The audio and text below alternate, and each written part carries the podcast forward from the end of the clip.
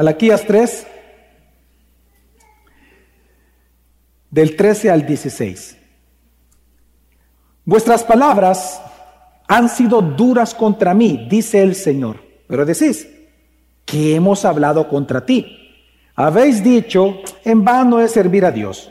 ¿Qué provecho hay en que guardemos sus ordenanzas y en que andemos de duelo delante del Señor de los ejércitos? Por eso ahora llamamos bienaventurados a los soberbios, y no solo prosperan los que hacen el mal, sino que también ponen a prueba a Dios y escapan inmunes, impunes.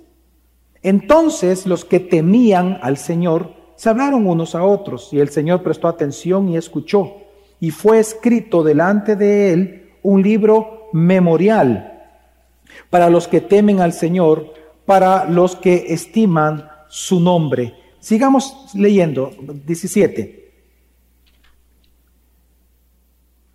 Y ellos serán míos, está hablando de los que temen al Señor, y ellos serán míos, dice el Señor de los ejércitos. El día en que yo prepare mi tesoro especial y los perdonaré como un hombre perdona al hijo que le sirve. Entonces volverán a distinguir entre el justo y el impío, entre el que sirve a Dios y el que no le sirve. Hermanos, ¿alguna vez usted ha dicho o ha proferido palabras duras contra Dios? Le pregunto eso porque lo que está ocurriendo aquí en Malaquías es que por seis veces Dios llama a su pueblo para decirle las duras palabras que ellos habían estado emitiendo contra Dios. ¿Se recuerda la primera, cómo comenzó esta, cómo comienza este libro? Con una queja de parte de ellos diciéndole a Dios, tú no nos amas. Y yo le dice, claro que yo los amo. Si uno comienza a revisar las seis discusiones que Dios llama a tener con su pueblo en aquel momento, lo que Dios hace es revelarles a ellos las duras palabras que ellos tenían en contra de Dios. Ellos acusaban a Dios de no estar con ellos, de haberse olvidado de ellos, de no bendecirlos, de no amarlos. Y ahora le están acusando de que en vano es servirle, porque aunque le sirven, su condición humana, social, política y económica no cambia. Así que, por eso digo yo, ¿alguna vez tú has dicho o preferido palabras duras en contra de Dios similar a las de ellos? Tal vez tú dices ahorita en tu mente, no, yo pastor no las he dicho. Posiblemente otros sí, en momentos difíciles, en momentos de tentación, en momentos en donde tu fe flaqueó. Posiblemente tú dijiste, en vano es ir a la iglesia. ¿Para qué vamos a ir? Yo estoy molesto con Dios. Tal vez tú has proferido este tipo de palabras contra Dios. Pero lamentablemente más común que eso es no proferir las palabras, pero sí pensarlas y actuar conforme a ellas.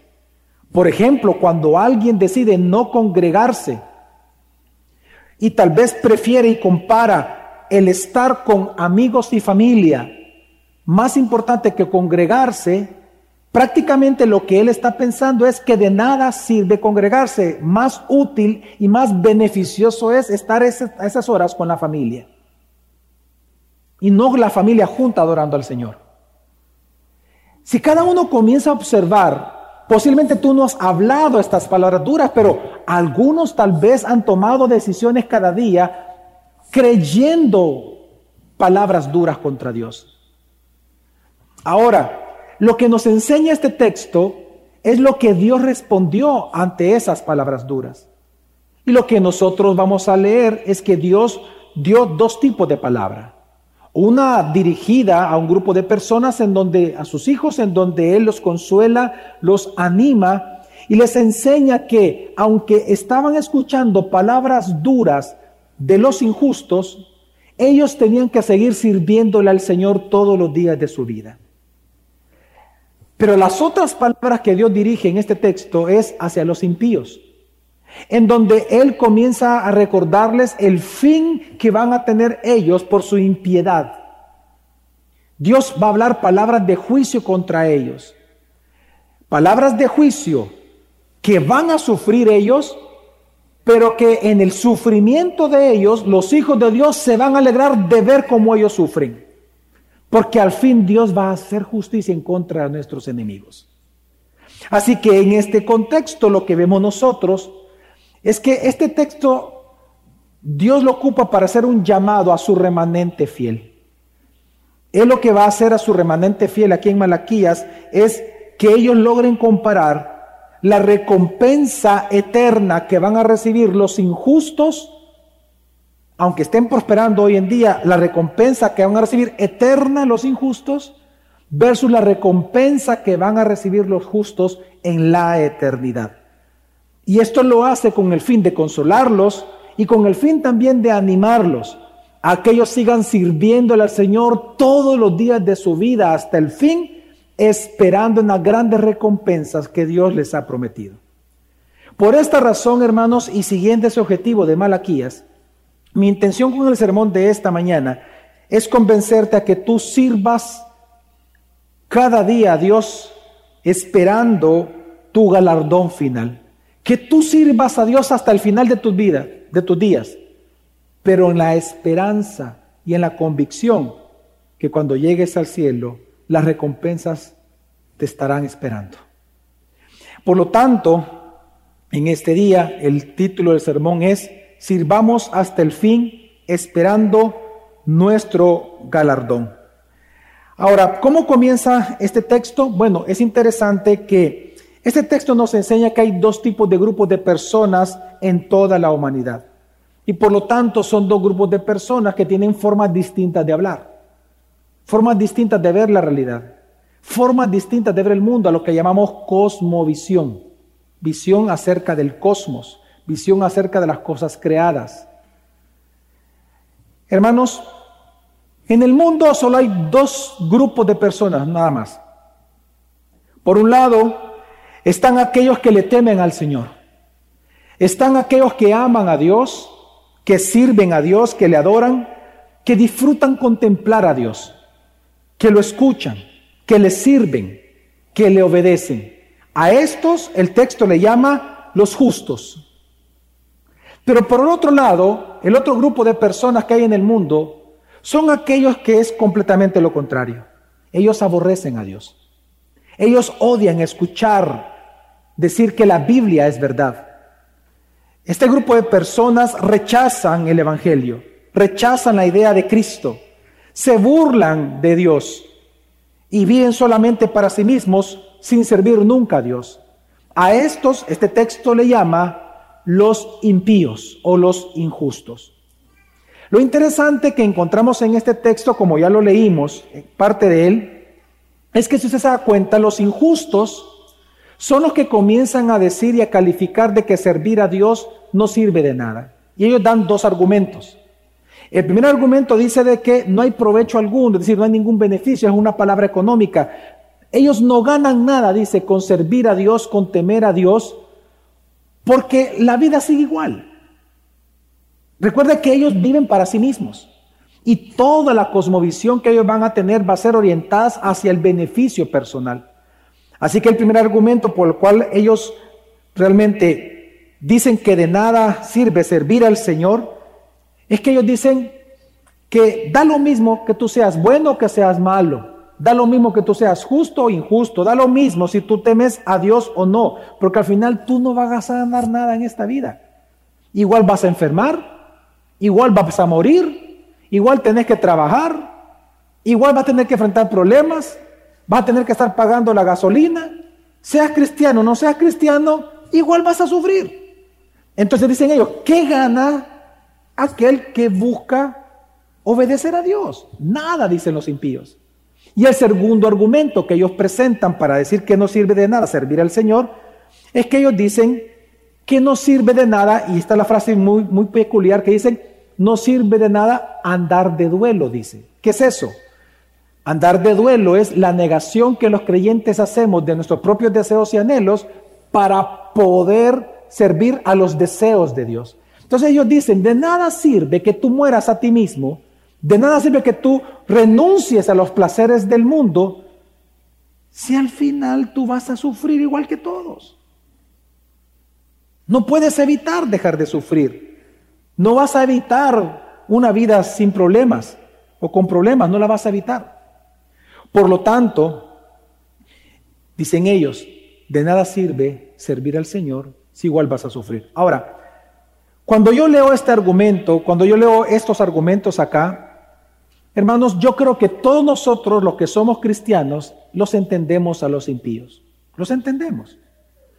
Y digo esto porque, mire, nosotros sabemos que el ser humano en general busca todo el tiempo una vida sin problemas. Amén. Ese es el mayor deseo del ser humano. Ser feliz en este mundo y felicidad es igual una vida sin problemas. Todo lo que el ser humano hace es para evitar problemas, para tener más y evitar la escasez, evitar lo que lo haga sufrir. Pero si nosotros somos honestos, el cristianismo, desde el punto de vista humano y desde el punto de vista de los injustos, el cristianismo pareciera ser que no necesariamente garantiza una vida sin problemas. Incluso el cristianismo puede traerte más problemas. Porque el impío no lucha con su carne, él disfruta hacer lo que su carne diga. El cristiano tiene que luchar no solamente con los, con los que nos hacen sufrir, no solamente contra Satanás, sino que también luchamos contra nuestra carne. Amén. Entonces el cristianismo no necesariamente te va a traer una vida sin problemas. Así que aquel que quiere tener una vida sin problemas, el cristianismo no es atractivo. Es más, para ellos, para los injustos, pareciera ser que el mundo le ofrece mejores alternativas de analgésicos, mejores alternativas de, para olvidarse de los problemas. Por ejemplo, los placeres, el sexo libre, el mucho trago, el, la fiesta, la diversión, la moda, el éxtasis, todo esto sirve como alicientes y como analgésicos para que la vida bajo el sol, que es vanidad de vanidades, sea más pasable. Así que por eso es que nosotros entendemos que ellos digan, ante esta perspectiva, ellos digan, ¿de qué sirve negarse a todas esas diversiones si los problemas y el dolor bajo, bajo el sol persisten todos los días? Entendemos la pregunta de ellos cuando dicen, ¿qué beneficio trae servir a Dios y adorar a Dios si esta vida pesta? En ese sentido los entendemos. Sin embargo, hermanos, también encontramos otro grupo de personas aquí en Malaquías. Personas que no pensaban de igual manera como ellos. Personas, un grupo de personas, un remanente fiel que pensaba completamente lo contrario a ellos. Encontramos aquí en Malaquías a los que Malaquías le llama los justos que eran personas que temían y obedecían a Dios tanto que incluso en el versículo 16, si usted lo nota, Malaquías dice que ellos, los que temían a Dios, una característica es que se hablaban los unos a los otros. Eso significa que ellos se cuidaban mutuamente, se fortalecían mutuamente por medio de la palabra, se animaban mutuamente por medio de la palabra, se vigilaban la conducta y el comportamiento a través de la palabra, se exhortaban mutuamente, se enseñaban mutuamente, se consolaban mutuamente, no con palabras de hombres, sino con la palabra de Dios. Estos son los que temen al Señor. Cuando dice Malaquías que ellos hablaban así entre sí, lo que está resaltando es lo que la Biblia nos enseña de cómo nosotros los creyentes nos tenemos que amar mutuamente, edificándonos mutuamente en la verdad, hablando la verdad en amor. Pues es lo que hacían nuestros hermanos en el tiempo de Malaquías. Ellos, por ejemplo, tal vez tenían las mismas dudas que los injustos, solo que los injustos proferían palabras contra Dios. Ellos no. Ellos tal vez teniendo las mismas dudas, las ventilaban delante de Dios y iban a la palabra a ver qué Dios decía acerca de eso. Ellos lo que hacían es que eh, si tenían dudas las llevaban a Dios, si tenían dolor lo desahogaban con Dios y las fuerzas para perseverar pues las conseguían o las sacaban de Dios. En otras palabras, ellos su vida giraba en torno a la palabra. Así que esta vida de adoración de nuestros hermanos en el tiempo de Malaquías, estos esta vida de oración la manifestaban en servicio a Dios. Y vea por un momento lo que está ocurriendo aquí en Malaquías. Por un lado, los injustos ya no presentaban ofrendas a Dios. Ellos decían, ¿de qué sirve hacer todo eso si los, los, los impíos, los que, los que hacen lo contrario a Dios, los que no ofrendan, los que no presentan sacrificios, esos son los que prosperan? Así que por un lado ellos no presentaban ofrendas, pero por otro lado estaban los que adoraban a Dios como Él quería ser adorado. sirviéndole sacrificios, sirviendo la palabra a, a su prójimo, viviendo conforme a lo que Dios quería que vivieran. Ahora, ¿cuál era el problema entonces aquí? ¿Cuál es el problema que vemos aquí? No solamente que estos estaban profiriendo palabras duras contra Dios, sino que resulta que estos impíos o estos injustos podían contaminar la piedad de los justos. Y por esa razón, por la posibilidad de que los justos se confundieran o fueran adoctrinados con el pensamiento de los injustos, es que Dios responde ante esta problemática de una sola manera, como Dios lo suele hacer, hablando.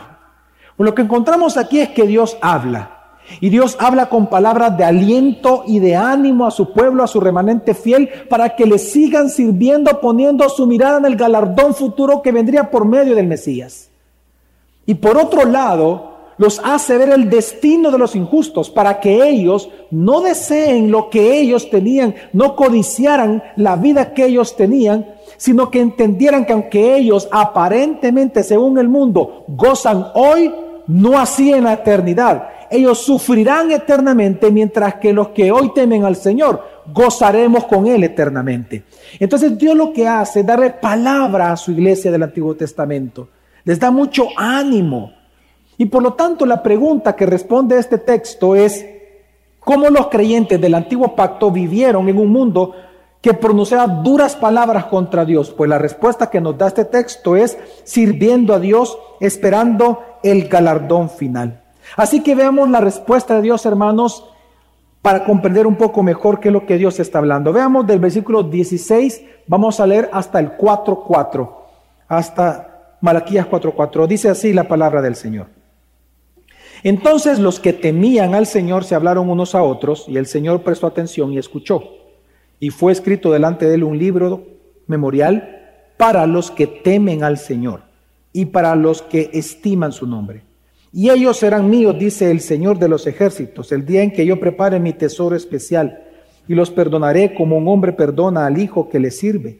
Entonces volveréis a distinguir entre el justo y el impío, entre el que sirve a Dios y el que no le sirve. Porque aquí viene el día ardiente como un horno, y todos los soberbios y todos los que hacen el mal serán como paja. Y el día que va a venir les prenderá fuego, dice el Señor de los ejércitos, que no les dejará ni raíz ni rama.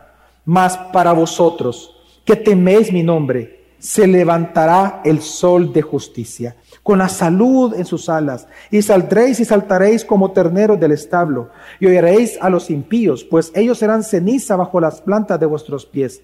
El día en que yo actúe, dice el Señor de los ejércitos, acordaos de la ley de mi siervo Moisés, de los estatutos y las ordenanzas que yo le ordené en Horeb para todo Israel. Esta es la respuesta de Dios ante esta problemática, que las duras palabras que los injustos proferían contra Dios podían contaminar a los justos. Y Dios responde. Y lo primero que Dios les hace ver a sus hijos, al remanente fiel, porque está dirigido al remanente fiel estas palabras, se da cuenta, es que Dios les dice, Malaquías dice que Dios prestó atención, escuchó y delante de él fue escrito un memorial de los que temen al Señor. Hermanos, esto lo que vemos aquí es la gracia de Dios. Fíjense que en aquel momento los reyes persas, era costumbre de Dios abrir o levantar un libro de memoria de los héroes de la ciudad. El objetivo de un libro de memoria era registrar el nombre de los que habían sido fieles al reino para que el rey luego los premiara. El objetivo era la premiación de los héroes. Así que lo que Malaquías está diciendo, lo que Dios está diciendo, es que Dios lo que promete a aquellos que le sirven al Señor hasta el fin, a los que perseveren sirviendo, a pesar de que sientan que no sirve de nada, aunque escuchen del mundo decir que no sirve de nada adorar, que no sirve de nada congregarse, que no sirve de nada, no vale la pena congregarse en la tarde en el Gran Plaza a las 5 de la tarde por seis semanas, cuando la gente escucha eso, lo que Dios dice, que aquellos que se mantengan fieles, Dios lo pondrá en una lista, en un libro de memorial, porque va a haber un día, el día en el cual Dios lo va a recompensar. Lo que está enseñando Dios, hermanos, la gran noticia que vemos aquí, a diferencia de Buda, a diferencia de los dioses de los de la India, que hay más de 10.000 dioses, lo que estamos viendo aquí que nuestro Dios, el único Dios verdadero, es un Dios que oye, es un Dios que ve, es un Dios que te conoce personalmente, es un Dios que no olvida y es un Dios que premia a sus hijos. Gloria a Dios por ello. Hermanos, qué hermoso lo que vemos aquí. Vemos un Dios que ve. Vemos un Dios que tiene memoria de lo que tú haces. Lo que está diciendo la escritura, hermanos, es que Dios va a premiar a todos aquellos que le adoren. Yo por un momento te pido que observes cuánta gracia hay detrás de esto. Porque recuerda que nadie busca a Dios por sus propios medios. El ser humano no se puede salvar a sí mismo. No hay nada en nosotros que nos lleve a querer conocer a Dios. Si uno quiere conocer a Dios es porque Dios ha regenerado nuestro espíritu. Amén. La regeneración. Y es ahí donde Dios pone la fe para uno creer en Él y es cuando entonces uno se convierte al Señor. La salvación es una obra exclusiva de Dios, no de los hombres. Amén. Pero imagínate cuánta gracia hay detrás de esto. Que siendo Dios el que se glorifica en tu salvación, cuando tú le sirves como hijo de Él, Él te va a premiar a ti. Mira si no hay gracia en eso. Porque tu servicio a Dios no depende de, tus fuerzas, no tiene que ver con tus habilidades, tiene que ver con los dones que Dios te regala. Pues lo que Dios está enseñando aquí a la iglesia del antiguo pacto es que es útil servir al Señor, porque Dios es un Dios que oye, que presta atención, un Dios que ve, que tiene memoria tu nombre, y es un Dios que va a recompensar a sus fieles. Por lo tanto, lo que encontramos aquí son palabras de gozo, palabras de satisfacción. Porque Dios está prometiendo que va a haber un día que si bien es cierto aquí, es cierto. Tal vez, no tal vez, los corruptos van a prosperar. Los impíos van a prosperar muchas veces. Y muchas veces aún los cristianos tal vez no. Pero va a haber un día, el día, dice el Señor, dice, un, dice el día en el cual va a recompensar a cada uno de sus hijos por todo el servicio que prestaron fielmente hasta el final de sus días. Es ahí donde entonces Dios les promete a ellos que a través de este sol de justicia que Él traería, dice, Él los perdonaría como un padre perdona al hijo que le sirve. Y una vez perdonados sus pecados, les va a traer paz, gozo por la salvación, satisfacción, alegría eterna, porque han sido perdonados. Así que claramente lo que Dios está haciendo, lo primero que Él hace es un llamado a que persistan en servir, a que no se den por vencido a que no vayan a dudar de que servir a Dios es algo útil y beneficioso. Claro que es beneficioso. Tal vez no en este mundo. Tal vez sí. Eso depende del Señor. Pero donde sí estamos seguros que va a ser beneficioso es de cara a la vida eterna. Amén. Para nosotros vida eterna, más para los impíos, muerte eterna. ¿Qué es lo segundo que él dice? Si se da cuenta, lo segundo que él dice es que él hará justicia, dice el versículo 1. El día, 4.1 dice, porque aquí viene el día, ardiente como un horno, y todos los soberbios y todos los que hacen el mal serán como paja. Y habla de un juicio a través del fuego, del fuego. Hermanos, Dios está anunciando que va a haber un día en el cual Dios hará justicia en contra de tus enemigos, en contra de los enemigos de nuestros hermanos de aquí de Malaquías. Un juicio en contra de los injustos que terminará en sufrimiento eterno, en vergüenza eterna. Pero mire y compara versus la justicia, la paz, el gozo, la salud, la alegría eternamente que los justos van a recibir de parte del Señor. ¿Ves tú la diferencia? El Señor les está diciendo, vean la diferencia. ¿Por qué? Porque Dios lo que quiere es animarlos, animar a su remanente fiel, a que no pongan su mirada en la prosperidad de los injustos, ni que le presten sus oídos a las palabras de ellos, sino que pongan su mirada en el galardón, en la recompensa futura. Dios les está asegurando a nuestros hermanos del antiguo pacto, hermanos, Dios les está asegurando que un día de verdad vendrá de venganza de parte de Dios sobre los soberbios, sobre los malos, porque Dios no olvida. Fíjate, Dios no olvida, hermano, Dios no olvida. Así como Dios no olvida tu nombre y no va a olvidar ninguno de los servicios que tú le prestas a Dios, como el de hoy domingo, esto queda registrado para ti y Dios va a premiarte por haberte congregado. en el futuro, así Dios también nunca va a olvidar a aquel que lo rechazó. Porque si Dios no juzgara, entonces sería injusto. Pero Dios es justo. Y Él no va a olvidar a quienes le rechazaron. ¿Tú te imaginas que Dios se lo olvidara a quien lo rechazó? Entonces enjuiciaría a quienes fueran inocentes. Pero Dios es un juez justo. Dios es un juez justo. No es como aquí en la tierra. Aquí en la tierra se pueden meter en la cárcel a inocentes. Pero Dios no es así porque Dios no olvida quién es el malvado. Y Dios te dice eso y nos dice esto para animarnos, para decirte que Dios va a tomar venganza de tus enemigos y de los enemigos de nuestros hermanos del tiempo de Malaquías. Así que Dios lo que hace es que ellos comparen el destino de los injustos versus el destino de los justos, para que ellos se alegren. Y por eso Dios lo que les está diciendo es eso, de que Dios no olvida, Él va a pagar a cada uno conforme a sus propias obras. Pero a la vez, porque Dios es un Dios justo, Dios santo y bueno, a los que temen al Señor, Dios les dará una recompensa. Dice que el sol de justicia con salud de sus alas saldrá para bendecir y salvar a su pueblo. Y por lo tanto dice que ellos saltarán de alegría como los terneros después de estar en un establo oscuro en la noche fría. Dice aquí, imagínense Heidi, ¿verdad? Cuando sale la cabrita saltando la mañana, bien bonito, ¿ok? ¿Verdad? Así dice el Señor, esa es la pintura que nos ofrece, así van a ser mis hijos, que este mundo Dios lo está comparando a un establo en una noche fría, completamente oscuro, pero que cuando venga el sol de justicia, cuando sintamos sus primeros luz, luz y calor, saltaremos de alegría porque veremos que aquello que nosotros esperamos con ansia por sus promesas, por fin se nos estarán dando eternamente eternamente y para siempre. Y estaremos con Él. Y ese es el gran premio que Dios nos entrega a todo lo que le tememos a Él. Por lo tanto, la respuesta que Dios les da a ellos al tiempo de Malaquías es que porque Dios ha dado tales promesas, recompensas por tu servicio fiel y el juicio en contra de los injustos que hoy se están burlando de ti, porque ambas cosas iban a suceder, le dice Dios te pido una cosa, sé fiel en servirme hasta tu muerte. Por eso el versículo 4, acordaos de mi ley, de, de la ley de mi siervo Moisés, acordaos de sus estatutos y ordenanzas y cúmplelos. Es decir, sírveme como Dios quiere ser servido.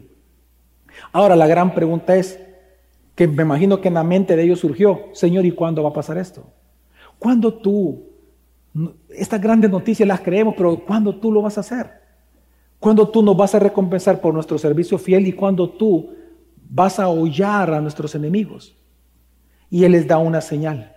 Le dice, no le dice el día, le dice la señal que verán antes de que venga el sol de justicia, que es Jesucristo. Él dice lo siguiente, versículo 4, perdón, versículos 5 y 6, dice, He aquí, yo os envío al profeta Elías, antes de que venga el día del Señor, el día del Mesías, el día de Cristo. Día grande y terrible. Él hará volver el corazón de los padres hacia los hijos y el corazón de los hijos hacia los padres.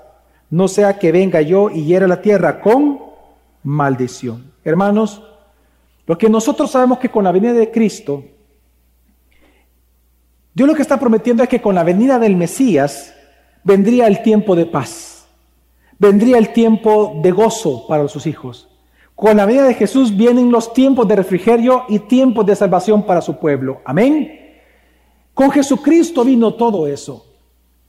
Pero lo interesante es que antes de la venida de Cristo vendría, dice aquí el profeta Elías. Ahora, eso es enigmático, porque Elías ya había muerto. Entonces, cuando dice, vendrá el profeta Elías, ¿a qué se refiere aquí Dios? Bueno, es una profecía que se cumplió.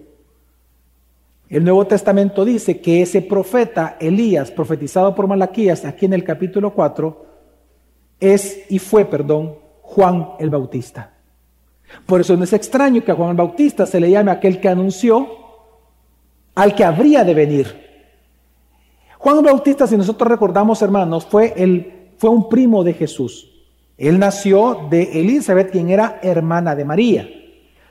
El mismo ángel Gabriel que anunció a María el nacimiento de Jesús es el mismo que seis meses antes de ese evento le anuncia primero a Zacarías, esposo de Elizabeth, que ambos tendrían un hijo y que él prepararía el camino precisamente del Mesías. Esto lo vemos nosotros en Lucas.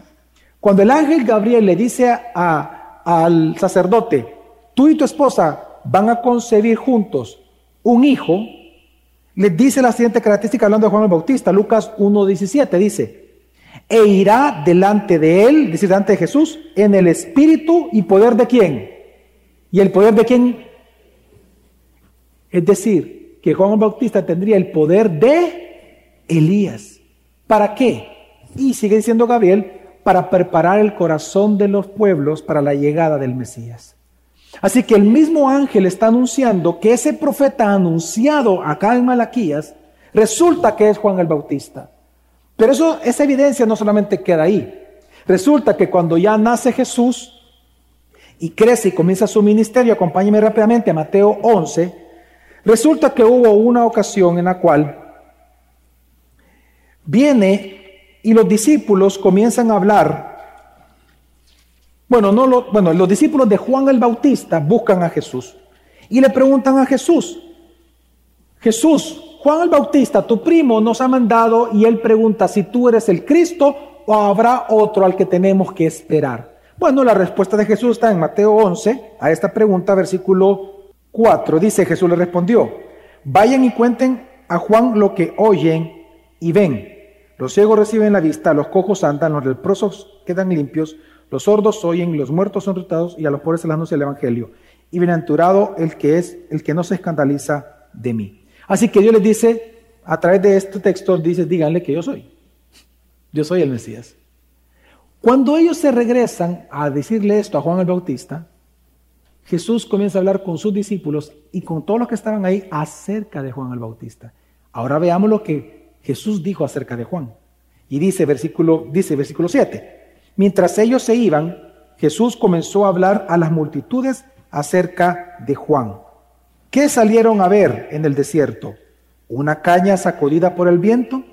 Saltemos hasta el versículo 9. Dice, pero ¿qué salieron a ver? ¿A un profeta? Sí, les digo, y uno que es más que un profeta, este es el de quien está escrito, he aquí yo envío mi mensajero delante de ti, quien preparará tu camino delante de ti. Luego dice entonces el versículo 14 y 15. Y si quieren aceptarlo, Él es Elías, el que había de venir, el que tiene oídos, que oiga. Entonces, ¿quién era este Elías que tenía que venir antes que el sol de justicia naciera? Juan el Bautista. Por lo tanto, significa que ¿quién es el sol de justicia? Jesús. Pues hermanos, nosotros estamos celebrando también este día que Jesús, que el Hijo de Dios, ya encarnó. Él encarnó, Él vino, Él murió, resucitó, subió al cielo, está sentado a la derecha del Padre y vendrá por segunda vez por vivos y por muertos. Amén. Por lo tanto, nosotros lo que hacemos hoy es celebrar esto. ¿Qué celebramos? Que este reino de paz, que este reino de gozo, que este reino de dicha eterna ha sido inaugurado pero también nosotros no somos ignorantes y vemos que todavía hay pecado, todavía hay sufrimiento, todavía hay dolor, todavía hay enfermedades. Significa que aunque el reino de Dios ya fue inaugurado, todavía no ha sido consumado. Porque algo que no fue anunciado en el tiempo de Malaquías es que este Cristo consumaría esta promesa cuando Él regresara por segunda vez, cuando Él viniera por segunda vez. Por lo tanto, ¿qué estoy tratando de decir, hermanos?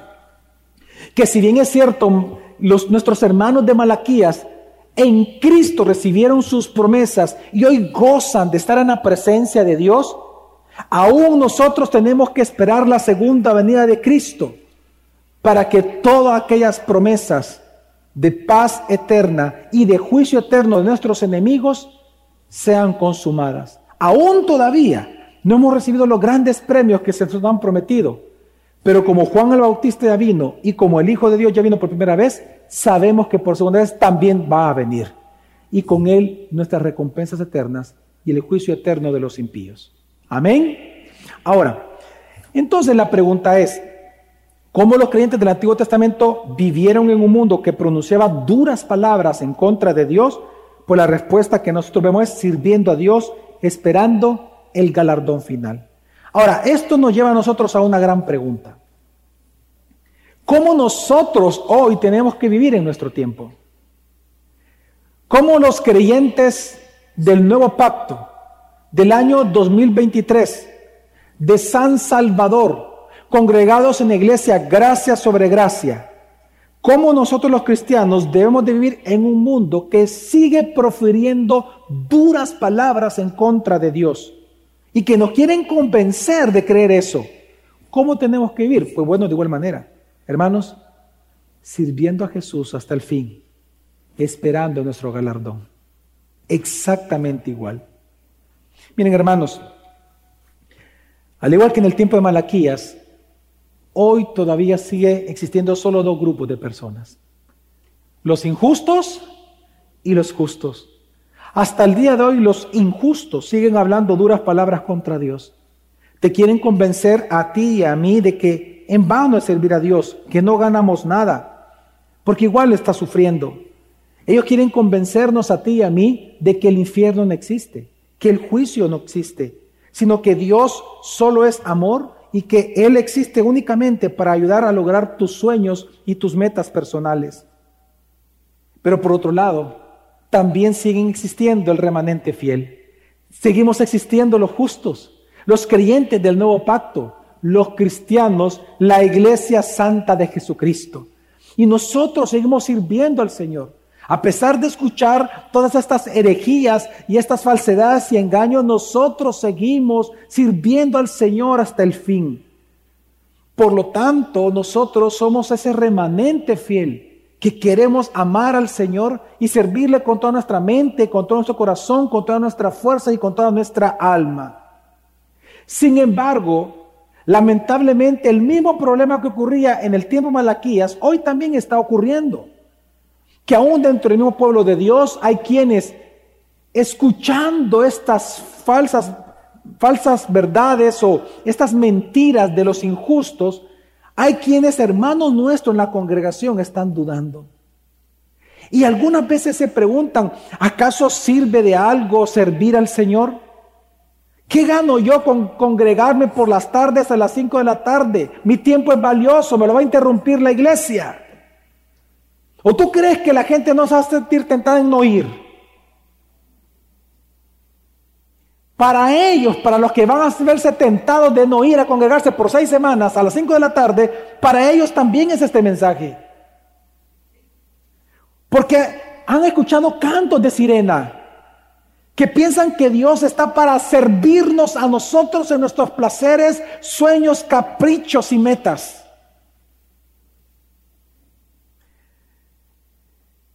Así que la pregunta es esta. ¿Qué les decimos a ellos? Porque resulta que ellos todavía se preguntan, ¿qué ganan con servir a Dios? Ahora, igual nosotros no podemos mal juzgarlos, nosotros sabemos que es una pregunta válida. Y quiero ponerte en perspectiva. A nosotros los cristianos, la Biblia, por ejemplo, nos manda a perseverar en la fe, a perseverar en la gracia, a perseverar en el estudio de la palabra. A la par de eso, también se nos demanda que tenemos que adorar a Dios con toda nuestra mente, con todas nuestras fuerzas, con toda nuestra alma y con todo nuestro corazón. Pero también a la vez, la Biblia nos manda a servirle a Dios cada día, presentándole nuestros cuerpos como sacrificios vivos, agradables y santos delante del Señor. Pero a la vez también se nos manda a cada día llevar nuestra cruz, cargar la cruz, morir a nosotros mismos. En palabras de Malaquías, andar en luto todos los días, muriendo a nuestros deseos y, y caprichos, para nosotros poder servir a los deseos de Dios. Así que la pregunta, ¿para qué hacer todo eso? Es una pregunta válida. Es una pregunta que exige una respuesta, porque somos seres humanos. Y nuestros hermanos, aunque son creyentes, son seres humanos, pecadores igual que usted y que yo. y por lo tanto merecen una respuesta. Hay quienes van a dudar y de qué sirve congregarnos tanto, de qué sirve servir al Señor en los ministerios que en la iglesia existe. Pero sin embargo doy gloria al Señor de que Dios nos ha dado respuesta a esa pregunta, porque nosotros no somos los extraños que nos las hacemos, sino que también en su momento los discípulos se las preguntaron. Resulta que en Marcos capítulo 10, también en Mateo aparece, dice que Pedro se le acercó a Jesús. Y Jesús le, y Pedro le dice, Jesús, nosotros hemos dejado todo para seguirte. Y en Mateo él pregunta, ¿qué beneficio? Lo mismo que Malaquías, ¿qué beneficio nosotros obtendremos por haber dejado todo por ti? Pues aquí mismo en Marcos aparece de otra manera, pero Jesús también da la respuesta y dice Marcos 10, entonces Pedro comenzó a decirle, aquí nosotros lo hemos dejado todo y te hemos seguido. Jesús le dijo, en verdad os digo, no hay nadie, hermanos, y nadie es, es decir, no hay nadie en gracia sobre gracia. En el año 2023, no hay nadie que haya dejado casas o hermanos o hermanas o madre o padre o hijos o tierras por causa de mí y por causa del Evangelio, que no reciba cien veces más ahora en este tiempo casas, hermanos, hermanas, madres e hijos y tierras junto con persecuciones. Y en el siglo venidero, ¿el qué hermanos? La gran recompensa de qué? De vida eterna. Hermano, tú que dudas de servir al Señor. Tú que tal vez te has preguntado de qué me sirve a mí congregarme todos los domingos. Tú, hermano, que te preguntas de qué me sirve a mí ir los domingos en la tarde, servir en algún ministerio. Hermano, no dudes más. Mira qué consuelo, mira qué gracia, qué bondad Dios tiene para ti. Que tú vas a recibir galardón de todo cuanto tú hagas en el nombre del Señor. Y, y yo quiero que entiendas que es una gracia. ¿Quién es el que te dado a ti los dones para servir a Dios? Dios. ¿Quién te da las fuerzas para servir a Dios? Dios. ¿Quién te da la sabiduría y la inteligencia para prestar tus habilidades al servicio de Dios? Dios. ¿Quién te da las habilidades? Dios. ¿Quién te da la salud para servirle? Dios. ¿Quién te da el tiempo para servirle? Dios. ¿Quién merecería entonces la honra y la gloria por tu servicio? Dios. Pero Dios en su gracia, Él quiere ser glorificado, en Él recompensarte a ti por todo tu servicio que le prestas a Él. Y sabes una cosa, hermano, que incluso hoy, el hecho que tú estés aquí sentado hoy domingo, Dios lo considera un servicio que tú le prestas a Él. Cada vez que tú te congregas, en el libro de la memoria se apunta este servicio que le has prestado para en el futuro tú ser recompensado. Y por eso es que nosotros no debemos de dejar de congregarnos. Ahora tú puedes decir, pero pastor, yo no puedo servir a Dios únicamente por, por, por obtener premios. Yo no siento raro porque siento como que yo voy a ser glorificado. No, es todo lo contrario. Si tú creyendo a la palabra de Dios comienzas a esperar las promesas de Dios, Dios se siente agradado. Déjame darte un ejemplo. Supóngase que usted a su hijo le dice, hijo, si tú sacas buena nota este, en este mes o en esta semana, yo te voy a dar un premio, de verdad mamá, de verdad papá, sí, yo te doy un premio, de verdad, de verdad, créemelo. ¿Cómo usted se siente si su hijo le dice, te creo papá, te creo mamá? ¿Cómo usted se siente? ¿Desagradado o agradado? Agradado. Y segundo, ¿cómo usted se siente cuando su hijo, porque creyó en su promesa, estudió más fuertemente y sacó adelante la nota. ¿Cómo usted se siente cuando él llega y le dice, papá, mira, mamá, mira, ¿me vas a dar el premio? Sí, hijo, y usted se lo da. ¿Cómo usted se siente cuando usted se lo entrega? ¿Está enojado? ¿Usted lo hace refunfuñando? ¿Se siente mal por su hijo? No. Más bienaventurado es dar que recibir. Ahora imagínate Dios. Dios se glorifica a sí mismo cuando sus hijos creen sus santísimas promesas, porque resulta que todas las promesas son sí y amén en el Hijo, en Cristo Jesús. Cuando tú crees las promesas de Dios, estás glorificando a Dios. Por lo tanto, si Dios mismo te está pidiendo a ti que el motivo personal por el cual tú le vas a servir es tu obediencia en esperanza de una recompensa, Dios es glorificado en esa esperanza. Así que espera la recompensa. Espera esa recompensa porque Dios te la va a dar. Y eso es lo primero que tenemos que entender, hermano, en este texto. Es el llamado que Dios te está haciendo a ti y a mí de servirle hasta el final, esperando la recompensa. Dios se siente extasiado, se siente, digamos, voy a ocupar palabras humanas, entiendo que no es humano Él, excepto el Hijo que sí tomó forma humana. Pero Dios como Dios, hermano, se siente agradado de cuando tú le crees y esperas la promesa. Algo que te voy a enseñar muy pronto, pero muy pronto, es que a Dios no se le sirve por agradecimiento. Ese es un mito. Hay personas que dicen, ah, no, es que yo le sirvo al Señor porque yo estoy agradecido con Dios. No, yo te creo que sos agradecido, claro. Pero hay acciones de gracias que Dios sí habla en la palabra que hay que hacer. Amén.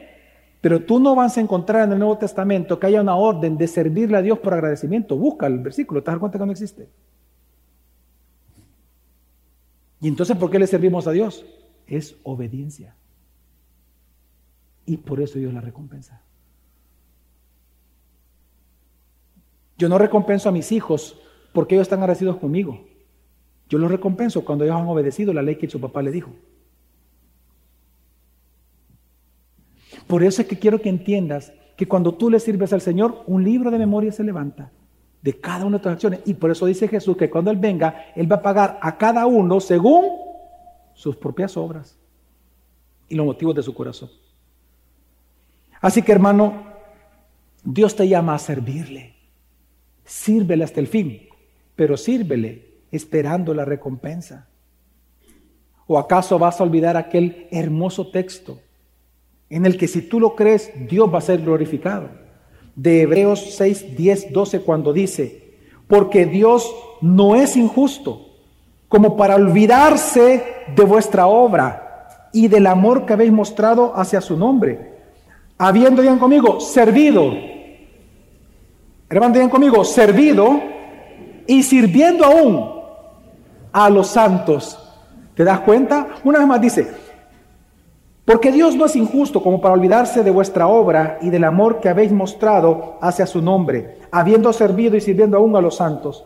Pero deseamos que cada uno de vosotros muestre la misma solicitud, es decir, servicio, hasta el fin, para alcanzar la plena seguridad de la esperanza, a fin de que no seáis perezosos, sino imitadores de los que mediante la fe y la paciencia heredan qué? Las promesas. Hermanos, hermanos, observemos la riqueza que hay detrás de, este texto. Una vez más, al igual que Malaquías, Dios nos está diciendo que Él te oye, que Él te ve, que Él no olvida y que Él recompensa. Qué gran privilegio, ¿no? Qué gran privilegio que el mismo Dios único y verdadero que existe es tu Dios y te conoce por nombre. Qué especial es saber, hermano, que Dios este día ha apuntado tu nombre, se congregó, me adoró, me sirvió como yo de ser servido. Y por eso Él te va a premiar a ti. ¿Ya notaste cómo Dios le llama a Moisés en el versículo 4.4 de Malaquías? Cuando manda al pueblo dice a cumplir la ley dada por Moisés. ¿Ya te diste cuenta cómo Dios le llama? mi siervo Moisés, en tiempo presente, aunque Moisés ya había muerto. ¿Por qué? Porque quiero que entienda que nosotros vamos a existir para siempre y siempre tú serás un hijo de Dios. Cuando Él dice, mi siervo Moisés, ¿sabe lo que está diciendo? Te está demostrando que Él te conoce por tu nombre. Él conoce a Sarita. Y dice, Sarita me adoró el domingo de enero, yo te voy a premiar, Sarita. Yo lo voy a hacer. Y tal vez no va a ser en este mundo, porque aquí hay aflicción. Porque la vida bajo el sol, en palabras ya salvadoreñas, caliche, apesta. Pero no la vida en Cristo. Y Él te va a recompensar, conoce tu nombre y tu apellido. Cada obra que tú le prestas al Señor, que tú sirves al Señor, va a ser recompensada. Por lo tanto, la invitación de Dios en el texto es, no sean perezosos. Sírveme hasta el fin, dice el texto. Hasta el fin. Hasta con tu último aliento, sirve al Señor. Porque Él te va a recompensar. Amén. Y lo segundo que Dios también nos enseña, que tienes que servir a Dios hasta el fin. Porque tus enemigos, quien te hizo la vida imposible, quien fue la causa de tu mayor sufrimiento humano sobre la faz de la tierra mientras eras cristiana o eres cristiano, va a recibir su justo castigo eternamente para siempre. ¿Y sabes lo que tú vas a sentir por él? No es lástima.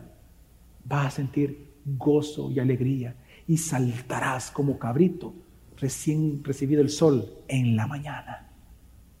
Te alegrarás. Te alegrarás de que tus enemigos sean puestos por estrado de los pies de tu Salvador. Y tus ojos verán eso. Y por eso, ese es el segundo llamado que Dios nos hace. Eso mismo que Dios habló en Malaquías lo dice en Segunda de Tesalonicenses. Fíjate qué interesante que en Segunda de Tesalonicenses, cuando inicia la carta, Pablo comienza alabando a los de Tesalónica porque ellos estaban perseverando en la fe y en la gracia a pesar de su sufrimiento. Pero esa perseverancia de la fe en el sufrimiento, Pablo dice que eso es un anuncio y una señal de algo mucho mejor. Eso es una evidencia, dice, de que en ellos está ocurriendo algo, porque son perseverantes en el servicio. Ellos están demostrando de que Dios claramente es justo y lo va a sostener y va a juzgar a sus enemigos. Vamos a leer el texto, dice 2 Tesalonicenses 1, 5 a 10, dice, todo esto prueba, cuando dice todo esto prueba el que, la perseverancia en el servicio a Dios. Todo esto prueba que el juicio de Dios es justo y por tanto Él los considera dignos de su reino por el cual están sufriendo. Dios que es justo pagará con sufrimiento a quienes los hacen sufrir a ustedes y a ustedes que sufren les dará descanso, lo mismo que a nosotros. Esto sucederá cuando el Señor Jesús se manifieste desde el cielo entre llamas de fuego. Mire la relación con Malaquías. Con sus poderosos ángeles para castigar a los que no conocen a Dios ni obedecen el Evangelio de nuestro Señor Jesús. Ellos sufrirán el castigo de la destrucción eterna, lejos de la presencia del Señor y de la majestad de su poder. Hermanos, tu historia con Cristo y mi historia con Cristo tiene un final feliz. Aquí vamos a sufrir. Aquí podemos tener persecución. Aquí vamos a tener tristezas. Si bien es cierto, hay alegrías, pero también vamos a poder sufrir tristezas. Pero aún con todo eso, ¿sabes cuál es el segundo gozo que tú recibir en el cielo después de tus recompensas por servir a Dios? El ver que por fin tus enemigos, Dios se va a vengar de ellos eternamente. Y ese es un consuelo en tu corazón. Por eso no tiene sentido que tú y yo anhelemos la prosperidad de los injustos. Asaf sintió eso, ¿se acuerdan hermanos? ¿Cómo él se sintió atraído?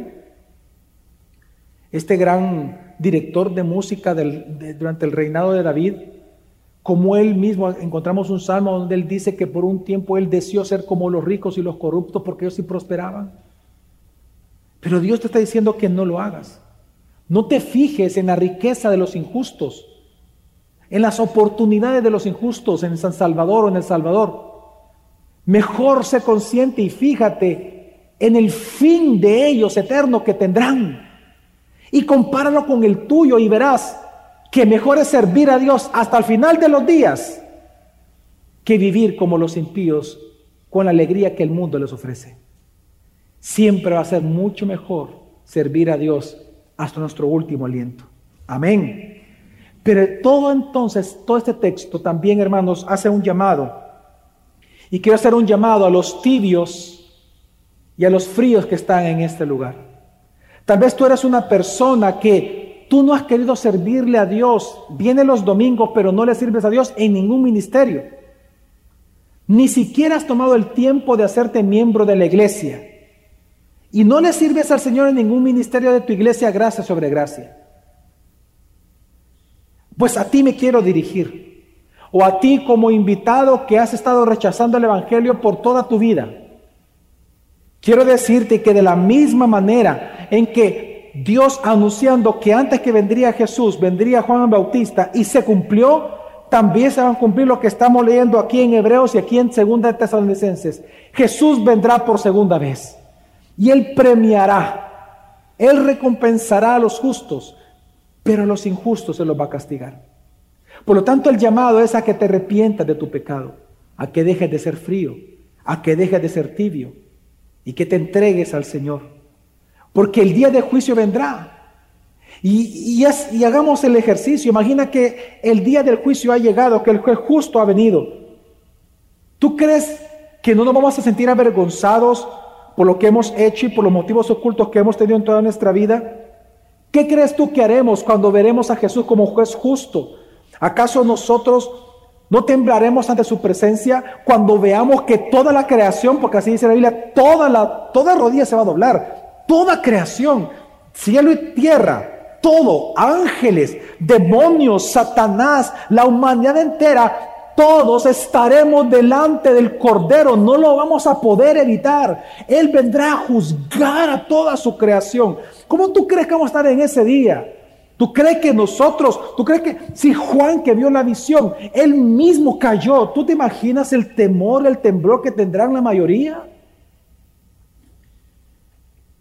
¿Acaso no estaremos temblando como Juan cuando veamos los ángeles, los demonios, Satanás, los cristianos, a los injustos y las trompetas sonando el anuncio del juez justo delante de nosotros? ¿Qué crees tú que haremos? Porque el problema del pecador no es el infierno, no. El problema del pecador es el Dios santo y justo que estará delante de él. Y ese día, ese día es el, es el crucial. Así que no le temas al infierno, tienes que temerle al Dios justo que te puede enviar al infierno. A Él teme. Es más, te voy a decir lo, lo siguiente, imagina lo siguiente. Incluso si no hubiera infierno, claro que hay infierno, pero estoy, imaginémonos, incluso aunque no hubiera infierno, mira qué terrible castigo sería ser echado de esa congregación, de esa reunión, ser echado de la bondad de Dios para siempre. Dime si no es el peor de todos los castigos. ¿O te parece poco a ti ser echado de la gloria eterna de Dios? ¿Te parece poco eso? ¿O acaso te parece poco ir a parar al lugar del llorar y del crujir de dientes? Al lugar que aunque tú grites por misericordia, nadie te va a escuchar. ¿Te parece poco? Imagínate, si hoy en día, por el, estado de excepción, tú evitas ir a la cárcel, porque solo de pensar que vas a ir a la cárcel, que puedes ir a la cárcel, eso te, te ofusca y te pone nervioso. Ahora te imaginas ir al lugar de tormento eterno. Lo que eso significa y lo que implica. Donde el fuego, el dolor, la angustia, el clamor, el odio contra Dios jamás va a cesar. Por eso, eh, por eso la Biblia dice que es un crujir de dientes. El crujir de dientes no es de miedo, el crujir de dientes se refiere a aquellos que estarán odiando a Dios y que su enojo por estar siendo castigados eternamente estarán profiriendo maldiciones contra Dios por siempre eternamente, sin parar.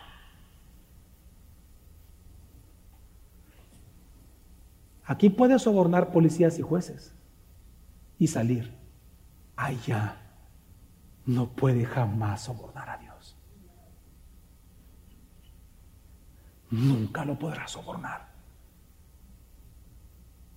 Y es estando ahí que se sufrirá eternamente.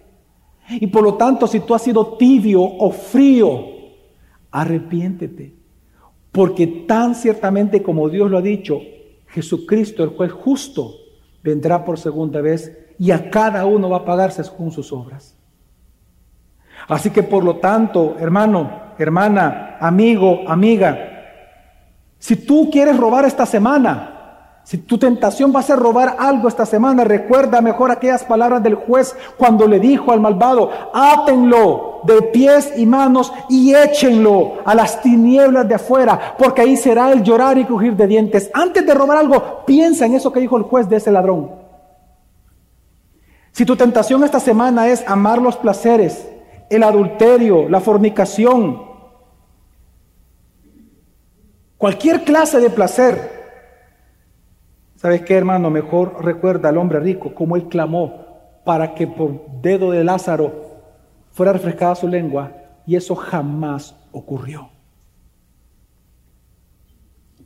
Si tu tentación va a ser esta semana, si tú amas el lujo, si tú amas las riquezas, si tu Dios es el dinero, si tú te sientes más que los demás de la iglesia porque tú tienes más, porque Dios quiso que tú tuvieras más en esta vida, ¿sabes qué?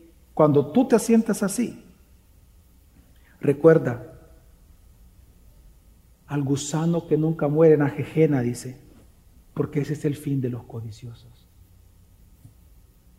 Si tú eres perezoso y piensas que servir a Dios no sirve de nada, si tú no le sirves a Dios en los ministerios de esta iglesia, pues recuerda el fin que tuvo aquel al que se le dio un único talento y lo escondió debajo de la tierra. El fin de él, recuérdalo. Y si tú eres alguien que tiene dudas de servir y adorar a Dios, que va a poner cualquier excusa para no congregarse en la tarde, porque es la tarde durante seis semanas. ¿Sabes qué? Recuerda las cinco vírgenes, que por quedarse dormidas, por descansar, su lámpara quedó sin aceite. Y cuando fue el tiempo de las bodas y llega el novio, salen corriendo y queriendo entrar a la casa, el novio en su propia cara, su propio rostro, les cierra la puerta y les dice, yo nunca las conocí. Jesús vendrá por segunda vez y Él vendrá a juzgar. Teme al Señor. Pero la gran noticia para los hijos de Dios para el remanente fiel que está en esta iglesia, para los que temen verdaderamente al Señor. ¿Será que nada de eso sufriremos?